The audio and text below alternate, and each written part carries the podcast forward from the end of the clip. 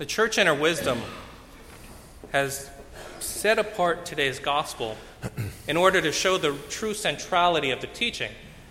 But at the same time, we need to keep in mind the context if we're going to get that, that central meaning. And, and you see, before this, our Lord had addressed the scribes, the Pharisees, the Sadducees with a parable.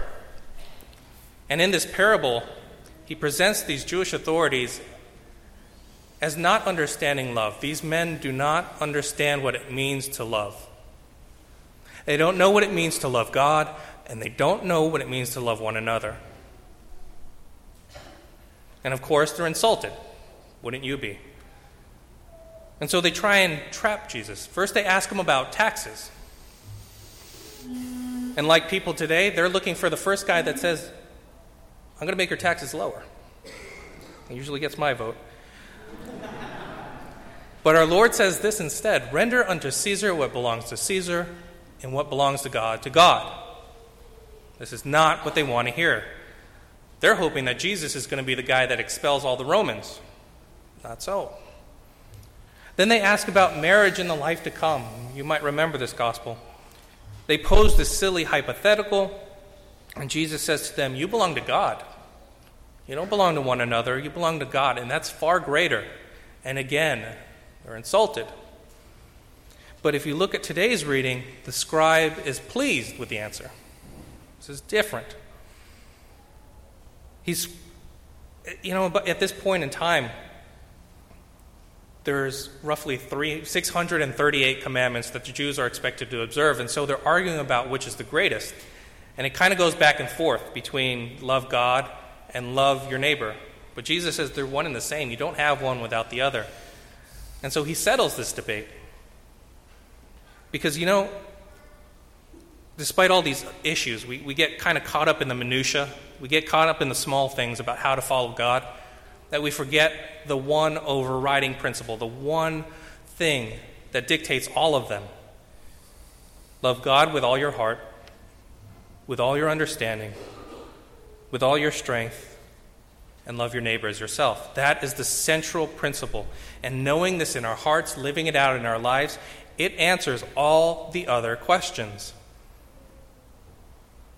And we heard people again and again question our Lord about things like marriage and divorce?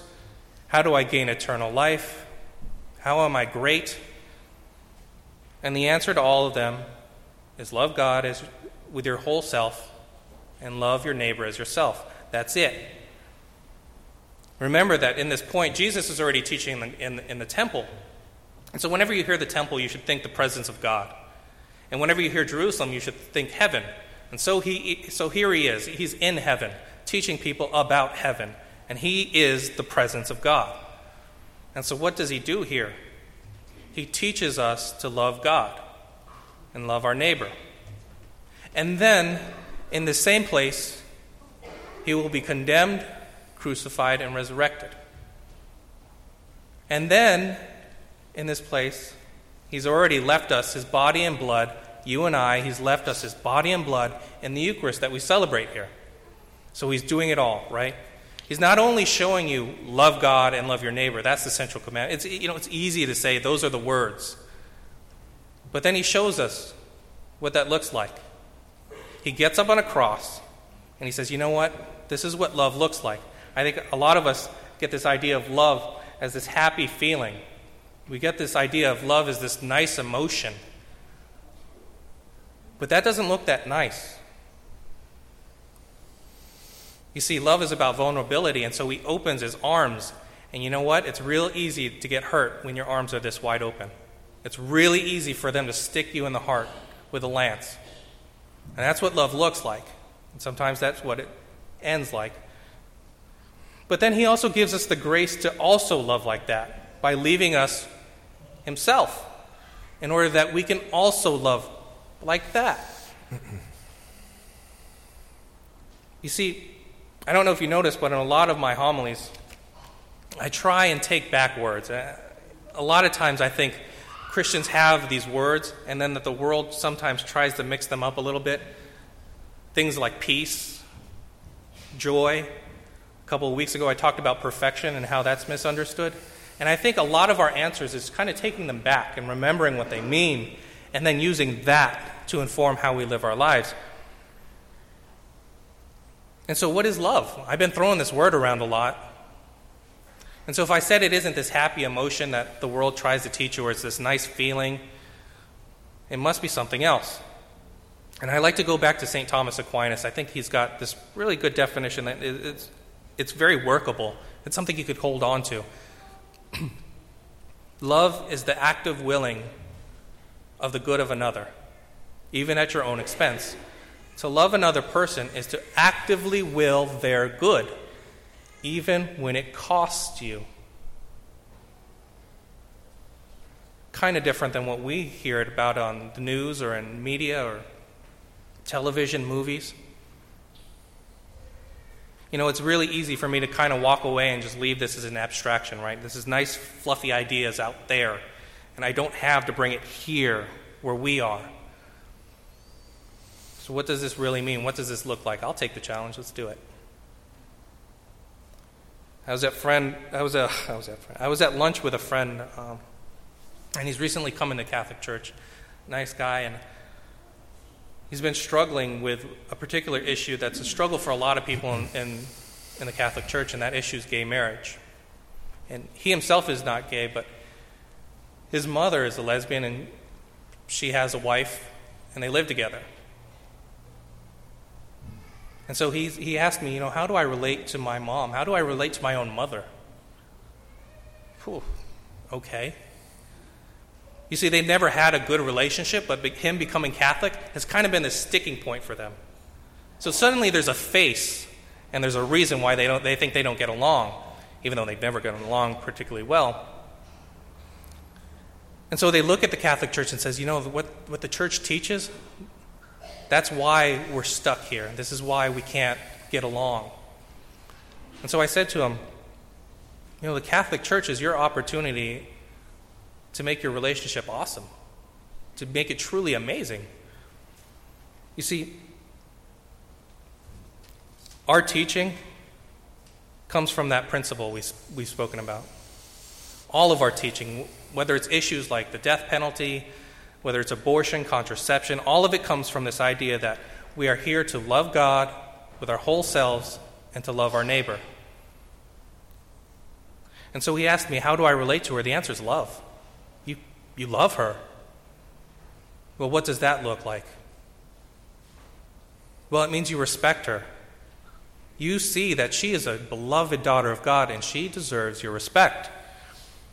You show her tender kindness because you see Jesus Christ in her. And hopefully, she's going to see Jesus Christ in you.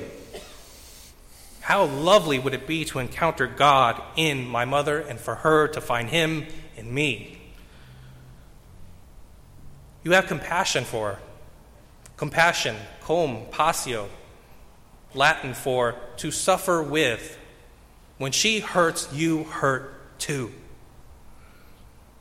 That's what that looks like. You do not condemn her. You do not tell her her soul is lost, and you don't tell her that she's evil. Do you love all of her choices? No, not necessarily. But it means that when she needs you, you're there. You know, many Catholics in the church think that gay marriage is morally permissible. Um, and that's something we have to talk about. But you see, I think a lot of people, I, I, would wager that everybody knows where the Catholic Church stands on a lot of these issues, like contraception, where we stand on abortion, where we stand on gay marriage. But I'm going to tell you this I bet a lot of people don't know why we teach what we teach. But I'm going to say, I'm going to assure you right now that all of it is rooted by the greatest commandment to love God and to love your neighbor.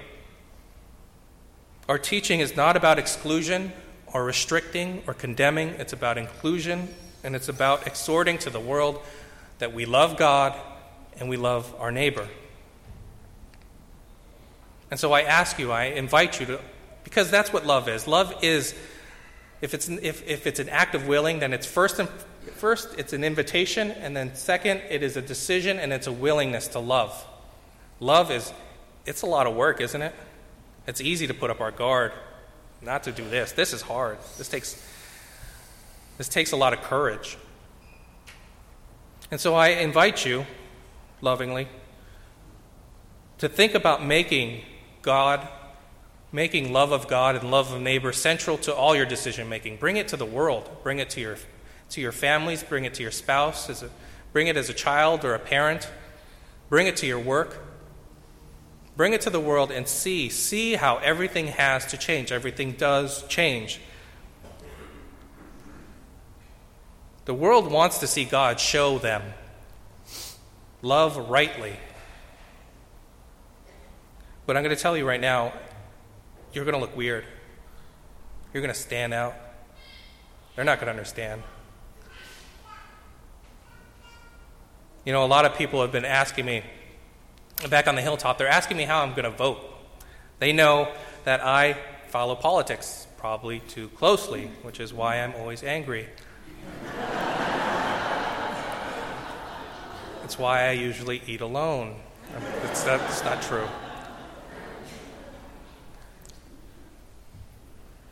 Now, I'm not going to tell you where I stand on particular issues and politicians and propositions, but I'm going to tell you this. When considering my position, I ask what loves God and what loves neighbor. Bring that. And it's going to be weird. It's going to look a little different, but it looks right. It looks right, but people look at that and say, I don't like it. It's strange. It's threatening. You know, I, I keep coming back to this book, and if you get the chance, don't read the whole. Well, you can read the whole book, but it's long. It's uh, the Brothers Karamazov by Dostoevsky. It's worth it's worth picking up if you have the time. But there's a particular section, and I do invite everyone to take this. It's called the Grand Inquisitor. The Grand Inquisitor. And in it, people are living their lives, and suddenly, bang, just Jesus comes. And he's this human, and he's walking around, and they know it's Jesus. And he's teaching all the same things, and he's giving the same message. And they crucify him again. And you know, I, I got to wonder. I got to wonder if society would crucify Jesus again, if he was saying the same things he said.